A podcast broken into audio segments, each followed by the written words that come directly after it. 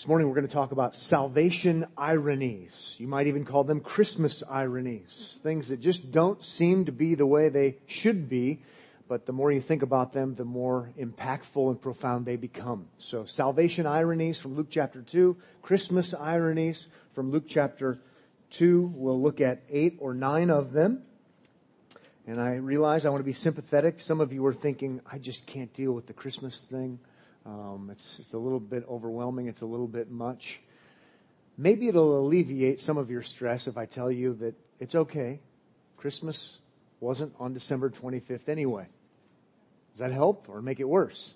Um, Jesus, more than likely, more than, more than, more than likely, uh, was not born on December 25th anyway. Uh, Constantine had a bright idea, wink, wink, uh, to take a pagan holiday called Saturnalia and to clean up paganism by just adding Christianity and saying that's when we'll do it. Uh, I think he ruined paganism and Christianity, but anyway, that's a, another conversation. Just know that what's important is that Jesus was born in real time, in real space, on an actual date. The actual date we actually don't know. And if God wanted us to know, He would have told us the specific date. But today we're focusing on these great Christmas ironies, these great salvation ironies, because indeed, as Christians, we are grateful for the essential reality of God becoming one of us so that we might be redeemed. And so let's begin looking at these things that are ironic and then they end up being profound. Number one, the irony of Caesar's decree the irony of Caesar's decree. As we look at these, I hope it causes us to say, I want to be like the, I want to be like the angels and I want to be like the shepherds in worshiping the more I learn about these ironies. The irony of Caesar's decree. Verse 1 says, In those days a decree went out from Caesar Augustus. You're meant to be impressed by that. Caesar Augustus, Mr. Power, Mr. Authority, Mr. In charge of things that all the world, all the known Roman world under the Roman uh, rule of Caesar Augustus should be registered. This was the first registration or the first census when Quirinius was governor of Syria. And you say, what's ironic about that? What's ironic about that is we're talking about Caesar issuing a decree that there would be a census and the irony of that is that's going to mean that Mary and Joseph are going to have to go to Bethlehem because Joseph's from Bethlehem and he has to register. And that means Jesus is going to be born in Bethlehem, which is where he needs to be born if he's the messianic savior and the king. And who would have thunk it? Orchestrated by the hand of Mr. Anti God. Mr. I'm in charge. I'm the King of Kings and I'm the Lord of Lords, but I'm going to issue a decree that's going to force prophetic fulfillment. It's ironic. It's meant to be seen as ironic. As one person said, God was taking Caesar's pawns and moving them to checkmate. I like that. Or someone else put it this way Caesar was ruling, but God was in charge. That's the irony, the beauty of the irony. It wasn't that Joseph came up with this kind of plan. Well, I know the Messiah is supposed to be born in Bethlehem, so if we can just kind of orchestrate things and get things worked out, that we're going to eventually have you have the baby there. No, the anti God, King of Kings Roman ruler forces it to happen because God is ultimately in charge of the whole thing. The irony of Caesar's decree. Now, I hate to take you out of the Christmas spirit, so some of you can just check out for a few minutes because I know you're feeling the vibe. Um, but I, I, should mention, because of verse 2, this is under uh, Quirinius, and this is a favorite place for Bible antagonists and unbelievers to, to question the historical accuracy of Luke's account. And I don't really want to get into the details of it. Uh, I would just give you a couple of, of things that might be helpful later if you're researching it. The reality is, Luke has done a great job with his history. He's writing for an educated man named Theophilus. it would make no sense for him to make a huge glaring mistake in chapter 2. The question is, what about Quirinius and, and, and what, func- what, what exactly how was Quirinius functioning? And, and what, what about the dating of all of this? And, and, and what about the, the, the, the census? And well, there's a census later in chapter 5 of Acts as well, and you're trying to put the pieces together, and we try to match toes with the antagonist unbeliever who says, you know what, I can't support what you're saying in the Bible with extra biblical discoveries in history.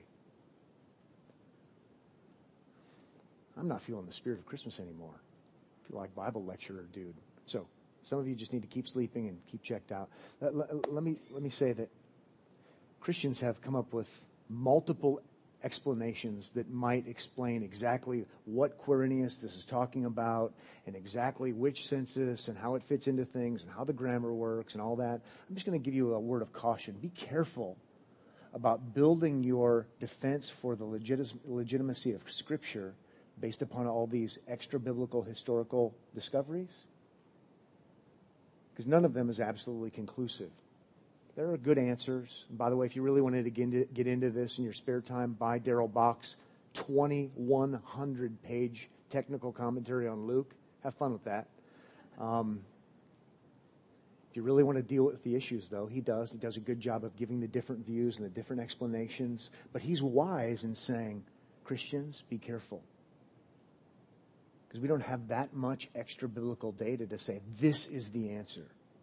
There are multiple possibilities, and maybe we might learn more extra biblical history later, and we can say this is absolutely the way to answer. I've already said more than I want to say, but I'll just say one more thing. Remember, maybe you don't know this. I say I say remember too often. You're like, remember? I never heard that before. Anyway, some of you have heard me say before, and if so, remember, otherwise, first time. There was no such person in history as Pontius Pilate, supposedly for a long time by anti Bible antagonists. So they proved the Bible was historically inaccurate because Pontius Pilate never existed in the first century and so on and so forth. And that caused Christians, some of them, to come up with really weird explanations it caused some Christians to say, well, I guess it's not historically accurate. And they gave away the farm. The interesting thing is, extra biblical history and archaeology, putting them in the same category, always end up catching up with the Bible. Pontius Pilate, today, the unbelievers who said there was no such person look stupid. And the believers who came up with weird explanations look stupid too. Because the reality is, even today, unbelievers will tell you Pontius Pilate, real guy, in time, in space, in history. We didn't have this archaeological discovery before, but today you'll go to Israel and you'll hear from unbelievers boasting how great it is we have this from the first century with Pontius Pilate's name on it because we knew he was a historical figure. So that's my long way of taking you out of the Christmas spirit of, of saying, trust your Bible examine it, allow it to be tested by history, extra biblical and likewise. But don't panic. Don't panic when you say, I don't know exactly how this fits. Well, sorry to do that to you. I commend to you Darrell Bock's, 2,100 pages. Um, boil it down to one page for me, would you? That would be helpful. Let's move on. More irony would be number two, the irony of Bethlehem. The irony of Bethlehem. Verse 3 says, And all went to be registered, each to his own town. So wherever you're from, you're going to go back to your, your lineage, your heritage. Verse 4 And Joseph also went up from Galilee, from the town of Nazareth, to Judea, to the city of David, which is called Bethlehem. That's about 90 miles. Quite a little trek with you and your pregnant wife. Because he was of the house of the lineage of David, to be registered with Mary, his betrothed, who was with child. Probably by now, his wife who was with child, but they hadn't, as we might say, consummated the marriage. She's still a virgin. And so instead of being called wife, she's his betrothed. But they're on this journey. By now, they've had a wedding. And so there they go. And they go to Bethlehem. And you say, Pat, why is that ironic? Okay, just, just think for a minute if you've been with us recently, and if not, I'll remind you. They go from Nazareth, which is wrong side of the tracks. It's where you don't want to be from.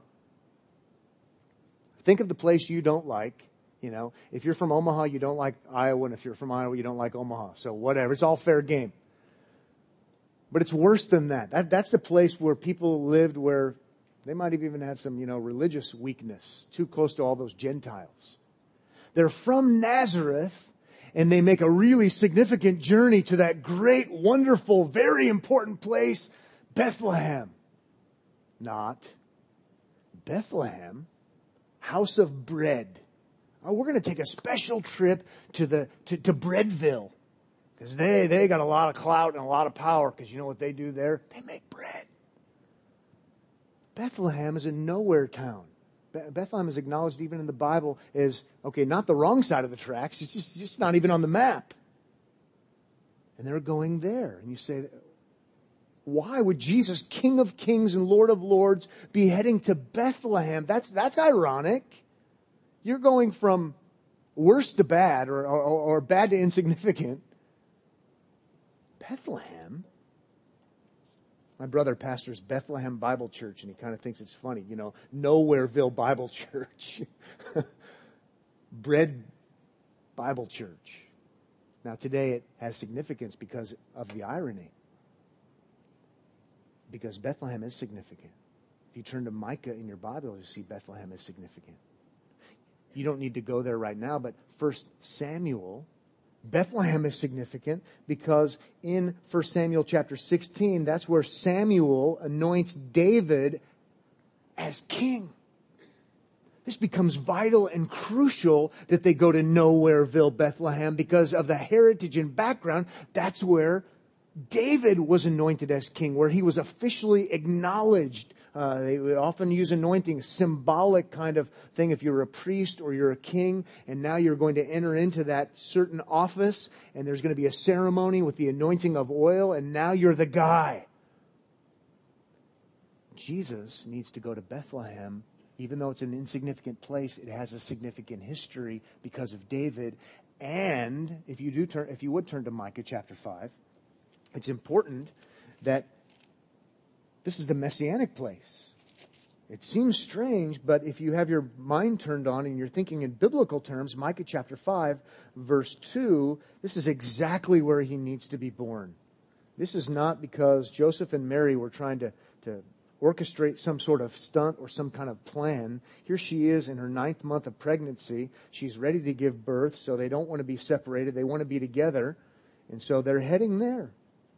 Micah chapter 5 verse 2 says, But you, O Bethlehem Ephrathah, who are too little, I told you that the Bible even says it's insignificant, who are too little to be among the clans of Judah, from you shall come forth for me one who is to be ruler in Israel, whose coming forth is from of old, from ancient days.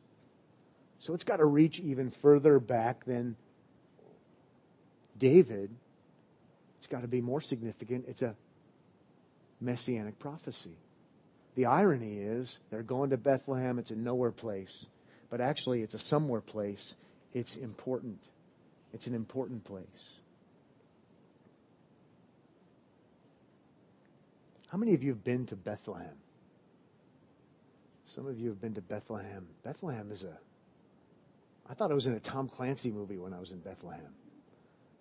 Um, I don't remember which Tom Clancy movie, but I, I, was ready for the white Suburbans to, you know, come out and for missiles to be shot down on me. And um, it's still an insignificant place, other than the fact that Jesus was born there, and it's it's Palestinian occupied, not Jewish occupied. They want you to come there because of money, but you go there today, and you won't like it. You won't like it because Constantine's mom. Mothers are powerful she said, in effect, that's the place where Mary gave birth. Build a church there. And now, today, thousands and thousands of people stand in line so they can kiss the ground where Mary gave birth and, in effect, worship the ground. And it's unsettling and troubling for you as a Christian because you want to say, Get up. Get up. He's at the right hand of the Father. Worship him. But the reason I bring it up is to say it's still a small, insignificant town, and if this hadn't happened there, it would be totally insignificant. And I mention it to say, isn't it interesting how this significant, great place where he needed to be born is then hijacked by the devil, and it's not about Jesus, it's about the floor. And uh, just remember that just because something is perverted and, and used wrongly doesn't mean that it in and of itself isn't good and right. I have to remind people, I would remind myself if I were there, just because there's all the shenanigans going on, now perverting this doesn't mean that something great and significant didn't happen here, because it did. You have the incarnation happening there. Amazing. In some ways, I like it that the place is kind of messed up. In some ways, I kind of like it that I think I'm in clear and present danger or whatever it might be. And you think, this doesn't seem to be like the place where Jesus would be. Because it didn't seem like the place Jesus would be. It's insignificant. But according to prophetic fulfillment, according to that's where David was anointed, it needs to be in Bethlehem. Number three, another irony, the irony of the manger. Verse six says, And while they were there, the time came for her to give birth. And she gave birth to her firstborn son and wrapped him in swaddling cloths and, and laid him in a manger. Read feed trough, read animal trough, because there was no place for them in the inn. The irony of the manger is as soon as you're done reading verse 7, it's as if then you should stop and go, What? Like, What are you talking about? King of kings, Lord of lords, prophetic fulfillment. He's the one. And, and you know what? There wasn't a place for them. And when he was born, they put him in the feed trough. Totally irony. To- total irony.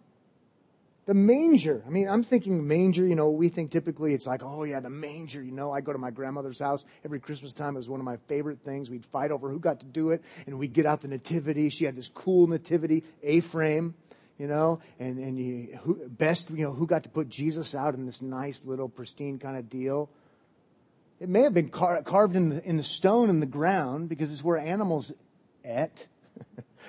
or, or made out of wood either way. But the idea is this is where the animals eat. The idea isn't, isn't all romanticized. Isn't all wonderful. Ephraim might have been in a cave because that's where they often uh, kept their animals. So you read this and you go, does not compute, does not compute, does not compute. Because it's meant to be ironic. The great King Jesus laid in a manger? Laid in a manger? What? Do notice that it, it says in verse 7 to give birth to her firstborn son? Now, maybe it's not intentional, but in my mind, I can't help but make the mental associations. For her firstborn, because she has other children, I think in chapter 8 we'll learn about Jesus' brothers. Her firstborn, mentally for me, sets off sirens. It says, firstborn, her firstborn is the firstborn. Colossians chapter 1. Jesus is firstborn of all creation. Doesn't mean he was the first person ever born. It's talking about preeminence. He is the one. He is the ultimate one. And so mentally I'm thinking to myself, her firstborn born in a barn. And he's the firstborn, King of kings and Lord of lords. This is strange. This is odd. What a welcoming party. Someone put it this way, R. Kent Hughes, who's going to be here, I think, next month at our, our conference. Uh, the smell of birth mixed with the stench of manure and pungent straw made a contemptible mix of smells.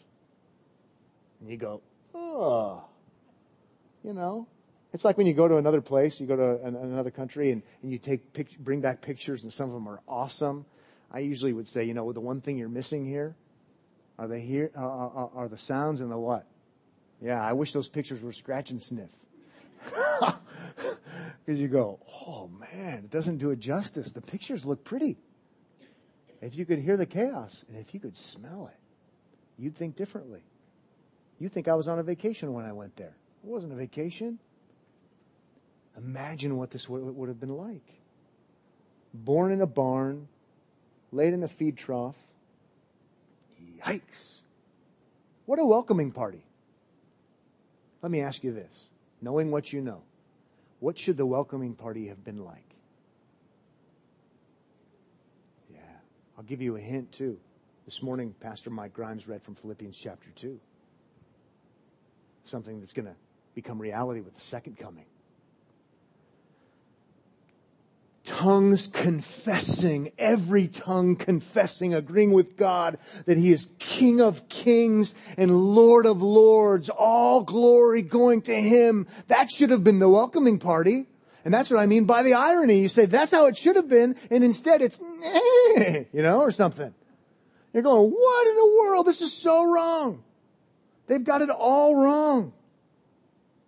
J.C. Ryle, who was just so very quotable, said this to help us understand. We see here the grace and condescension of Christ. Had he come to save mankind with royal majesty, surrounded by his Father's angels, it would have been an act of undeserved mercy. Had he chosen to dwell in a palace with power and great authority, we should have reason enough to wonder. But to become poor to the very poorest of mankind, and lowly as the very lowliest. This is a love that passeth knowledge. It is unspeakable and unsearchable. I like that good image. What, what, what an act of grace and condescension. God stooping down. He would have been stooping down if Jesus would have come to a huge palace. From his throne in glory, but he comes and he's born in a barn. No pomp, no circumstance. Oh, how irony, or oh, how ironic. He's the humble servant king. A fourth irony would be the irony of the shepherds. Sometimes we, we either romanticize the shepherds or we demonize the shepherds. And you'll get it in commentaries. You get both sides. Shepherds, man, they're like the worst guys on earth shepherds, oh, you know, they like sheep and they're kind and soft and gentle and they were the best ones, so God chose them. I would just advise you to try to be balanced. Um, I think a good, a, a good, uh, happy medium would be um, they're working class sinners. you can find some things that are bad about shepherds, and you can find things that are good about shepherds point being, I think, here is he didn't go to royalty. He went to ordinary people, maybe a little below ordinary at times, which is meant to make a profound point about irony. He didn't go to the kings. He didn't go to the great ones. He didn't go to those who think somehow they deserve salvation. He goes to the shepherds. Look at verse 8. And in the same region there were shepherds out in the field, keeping watch over their flock by night and an angel of the Lord appeared to them, to shepherds. And the glory of the Lord shone around them, shepherds, and they were filled with great fear. I think it's meant to be surprising to us. God works in mysterious ways, and if I were planning it, I wouldn't have sent the welcoming crew of angels to the shepherds, and probably, you probably wouldn't have either. But he does, and it's going to make more sense as to why he does it in just a moment. Let's go to number five. A fifth irony, the irony of the gospel. Verse 10 says, And the angel said to them, to the shepherds of all people, Fear not, for behold, I bring you good news, good gospel news. It's gospel literally. I bring you gospel news. I bring you the gospel of great joy that will be for all the people. And I think that's why he says what he says at the end of verse 10, for all the people, because he's using shepherds. You could get confused and think, well, if he went to royalty, this is for royalty. This is for the smart people. If he would have gone to the, to, to the special uber duber religious priestly class, it's then, then he's a savior for those kind of people. He goes to the shepherds and the announcement is, I bring you gospel news, good news of great joy. That's what it's going to lead to. And it's not just for certain kinds of people. It's for all the people, even shepherds. It's amazing. It's ironic. The gospel is ironic. Stop and think about how ironic the gospel is. The good news that you can be reconciled to God. You, a sinner, can be reconciled to God. Oh, how is that going to happen? I'm going to work really hard at it. Or how is that going to happen? Some great and mighty, powerful king is going to come and just mow everybody down and say, all right, I'll take you. I mean, the irony of the gospel, you, you have this great, great eternal son of God becoming one of us, born in a barn, laid in a feed trough. Oh, not only that, then he, the irony of the cross is he's born to die. We'll talk more about that. The gospel is, is ironic and it's wonderful and great and, and it brings great joy. Great, it brings great joy for all different kinds of people, even shepherd kinds of people. The irony of the gospel is amazing. Number six, the irony of titles. Verse 11 says, For unto you is born this day in the city of David a Savior who is Christ the Lord. Three major titles there. We could make the city of David almost into a title because you could say that he's of the line of David, but let's not do it right now. Let's do Savior, Christ, Lord. In context, man, that's ironic. I don't want to just keep repeating myself, but remember the setting, remember the context, remember the food trough, remember the, the smells. And who was born amidst the, the odiferous, scary, lonely, animal infested, who knows what else thing going on? He is none other than the Savior, the rescuer, the deliverer. As Matthew says, the one who will save his people from their sins. This baby? Not only is he the Savior, he's, he's the Christ. Very familiar if you're reading your Old Testament. The Messiah, the anointed one, the ultimate king, the fulfillment of those prophecies. He's the greater David. This guy? What? Mom and dad couldn't even find a place to stay. And he's the Lord, the Kurios in the Greek New Testament, the sovereign. That title that is used for God. That's ironic. Those titles. That's who we're talking about. Then in verse 12, and this will be a sign for you. You will find a baby wrapped in swaddling cloths and lying in a manger. Just please just stop for a second. Probably reading too much into this. Maybe reading too much into it. Maybe not. Not sure. But just think about 11 and 12 for a second. Let's just pretend like we don't have 13 for a minute. Savior, Christ, Lord. And there's a sign. I can, I can prove this to you. And the, the, the proof is, uh, verse 12, you're going to find a baby um, wrapped in swaddling cloths. That's pretty ordinary. That's how they did it then. Um, lying in a animal feed trough. Now, I don't want to be sacrilegious and have God strike me dead, but just momentarily, I just go, yeah, that's a sign, all right, you know. You know, wink, wink. You know, I, could you do a little bit better than that? I mean, because I'm thinking to myself, so so this is the long-awaited Messiah, and He's the one, He's the King, He's the sovereign Lord, and you're going to know that this is true because when you go to this place, over by this other place that's an insignificant place, you're going to find a baby with a bunch of smelly animals around it. And they're mad at him because he's laying on their food. you know, I'm just, I'm just stressing it out a little bit, but okay. Now we know the true intent though. When we keep reading, we talk about the irony of angelic praise. Now the sign becomes more significant. You, if you were one of those shepherds, you would have been so glad for the angelic praise to, to have the, the sign being backed up with some, some, some might and power. Number seven, the irony of angelic praise. Verse 13 says, and suddenly, you know, just when you thought that's not much of a sign. And suddenly there was with the angel a multitude of the heavenly host praising God and saying, glory to God in the highest and on earth, peace among those with whom he is pleased. And you're going, now that's a sign. I am terrified, you know. I dropped my shepherd's crook and I've got all kinds of weird things happening in my body because I just saw this amazing glimpse into heaven and heaven is affirming the sign. This is exciting. This is extraordinary. This is an amazing reality. The angels are praising.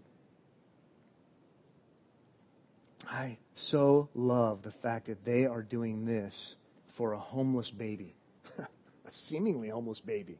It's helping us to see the irony and the, and the point that's behind it all that he's more than meets the eye. I, I, I so love verse 14 and learning about, about the reality of glory to God in the highest. I want you to love the reality too. What brings glory to God in the highest? In our context here, one of the things that brings glory to God, magnification to, of God, praise to God, is the great reality of the incarnation.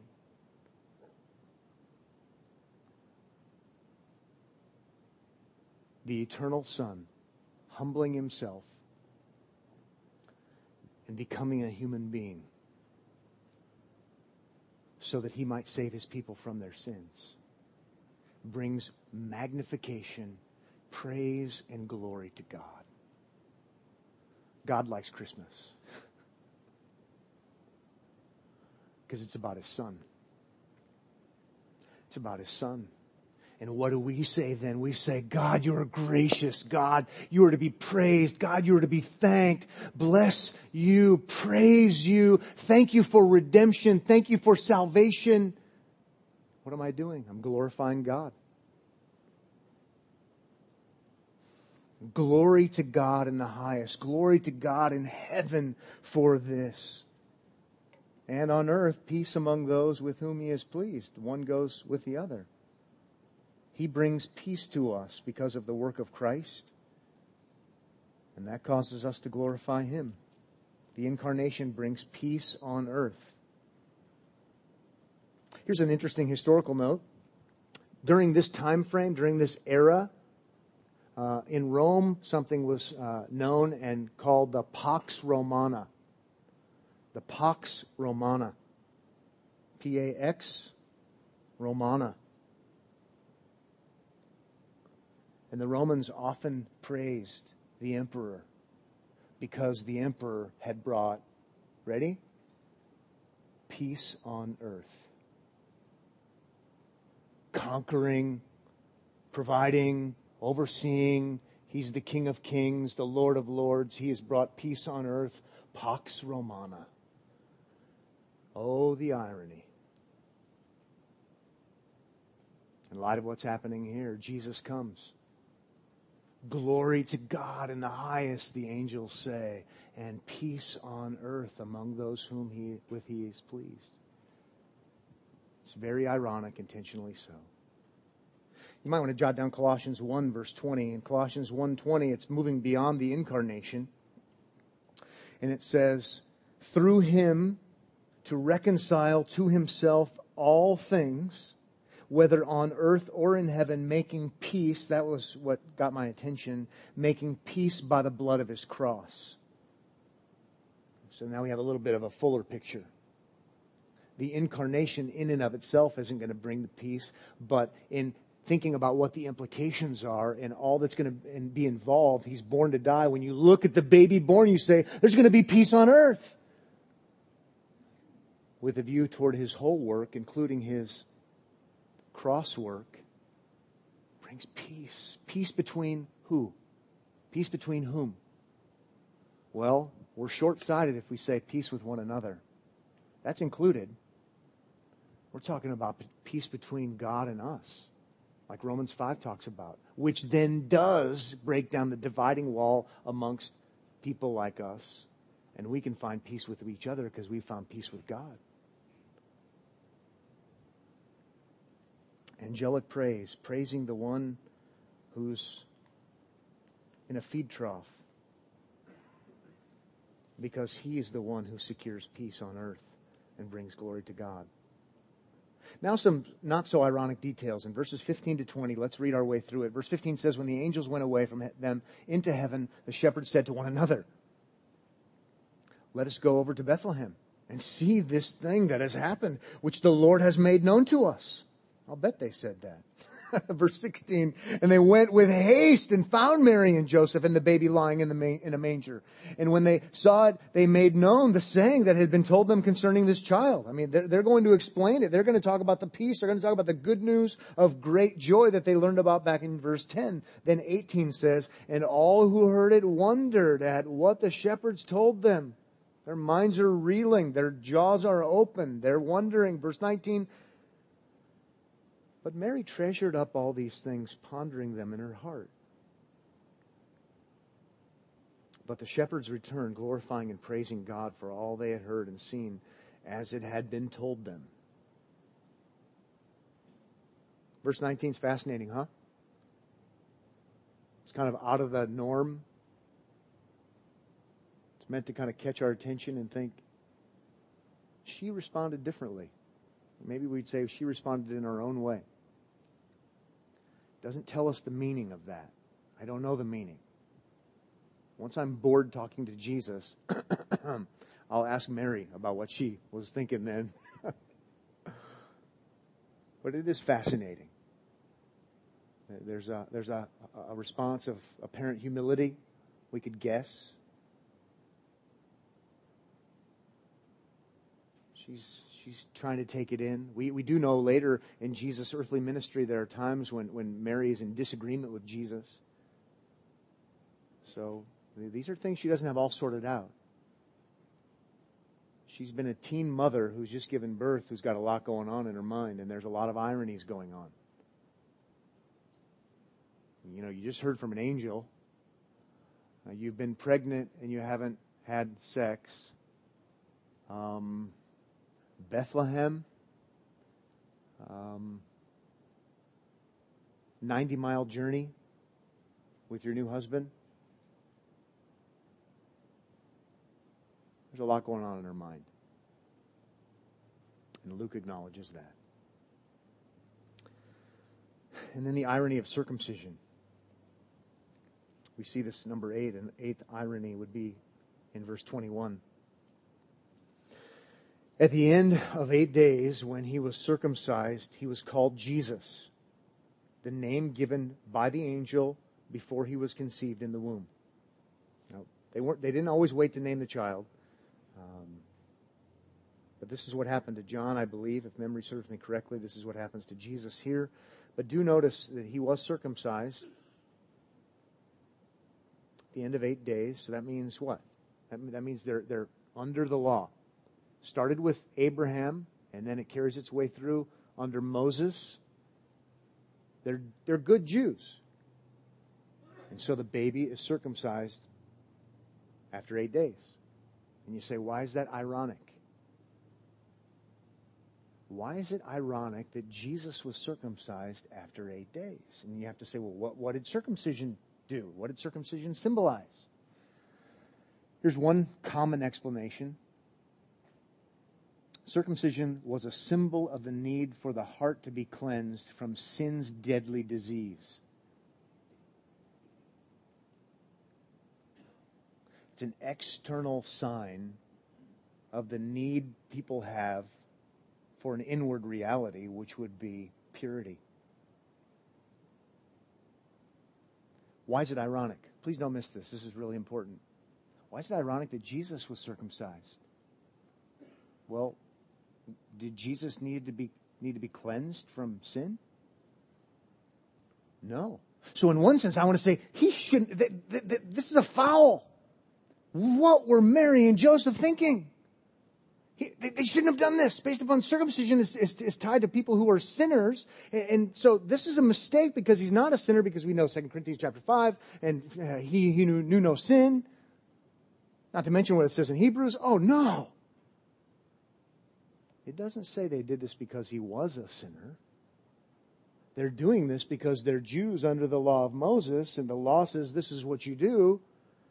The irony is, he's not a sinner. He who knew no sin, 2 Corinthians 5.17, is being treated as if he is. Why? Because Jesus, when he came, didn't abolish the, anybody know? Law. but fulfilled the law. Ah! I've never been so excited about circumcision in my life. Praise the Lord for circumcision, the circumcision of Jesus, because he didn't need it. But he most certainly came, and here in this case, he's an infant. This is what his parents are doing to him. It's an amazing and important reality, circumcision of Jesus is. Because, think with me, make sure you think about this. He's born under the law, not to get rid of the law, but to fulfill the law. So by doing all of the right things that would be required of a Jewish man, even at this point, doing all of the right things, he is then going to be the great law keeper, right? As our representative. So that he can represent us. We can have his perfect obedience, his perfect righteousness of obedience to the law credited to us so that God can then look at Pat Abendroth, the sinner, the lawbreaker, and say, Pat Abendroth, I declare you righteous even though you're not. Where did that come from? It came from Jesus being circumcised and many other things, and not just that. But it starts there. Jesus doing all of the right things as our representative, born under the law. So he followed the Mosaic law exactly. Not to mention the, the law in general that all humanity is under exactly so that we could be saved, so that we could be justified. So the irony is he shouldn't have been circumcised. The irony of the other side of it is he had to be circumcised if he was going to fulfill the law and if he was going to be our savior. Ha, so good. Merry Christmas. Maybe this year at Christmas time, it's going to be Christmas circumcision, you know? Maybe not. but you see why these things become so important. They become crucial and vital for us. I said that that was the last one. Maybe let's do one more. Number nine. It's not actually in our text, it's in Luke 22, but you can just listen if you'd like to. The final irony is He's born to die. He's born to die. How strange is that? If you have a friend who has a newborn and you go visit them in the hospital, the last thing on your mind, if they've had a healthy baby, is, oh, she's going to die. That would be awful and twisted and perverse. But we're not talking about just any baby here. We're talking about one who is destined to not just die, but to destined to die a redemptive death. Jesus is born to die. Listen to what it says in Luke chapter 22, verse 22. The Son of Man goes as, as it has been determined. That's in that engagement that he has with Judas, and Judas is morally responsible for his sin. But Jesus wants to make the point clear that he's not merely going to be betrayed and murdered somehow against his will. Jesus wants to make the point clear that it has been determined that he would die. And then Luke, in his writing and recording others speaking, says in Acts chapter 4, verse 28, to do whatever your hand, God, and your plan, God, had predestined to take place. Luke, uh, Luke, not Luke chapter 4, Acts chapter 4, verse 28, it has been predestined to have Jesus crucified. That's ironic. King of kings and Lord of lords, born of a virgin, knew no sin, predestined to be crucified. And the irony is, it's because he's the great Savior who pays for our sins. To use another biblical term, who propitiates the wrath of God, satisfies the wrath of God so that we're not held accountable for our offenses. These are gospel words. These are good, good news words. But isn't it strange that Jesus, born in a manger, is born to die? That's ironic.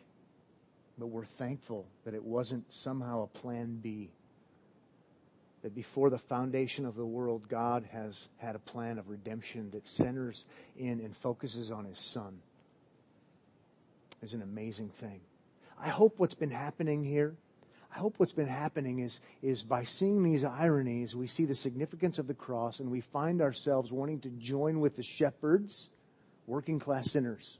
And finding our, we find ourselves wanting to identify with the angels who know the right thing to do because they're holy, saying, Praise God, glory to God in the highest, because He's brought us peace. Father, thank you for our time together this morning and in contemplating and considering these things with open Bibles.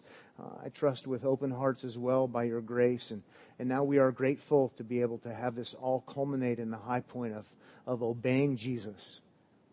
Jesus, who not only was born, who not only obeyed the law, who not only was punished as if he were a lawbreaker, who also rose again from the dead who also ascended and even right now is seated at your right hand there as our great, great Savior.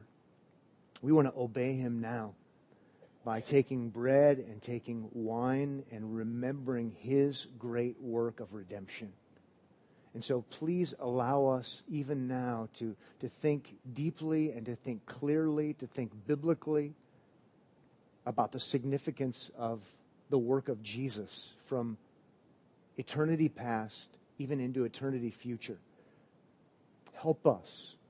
Help us to even obey your command to do this in remembrance of Christ. And Lord, sink that down deep into our hearts so that we would be worshiping even as we're eating and drinking.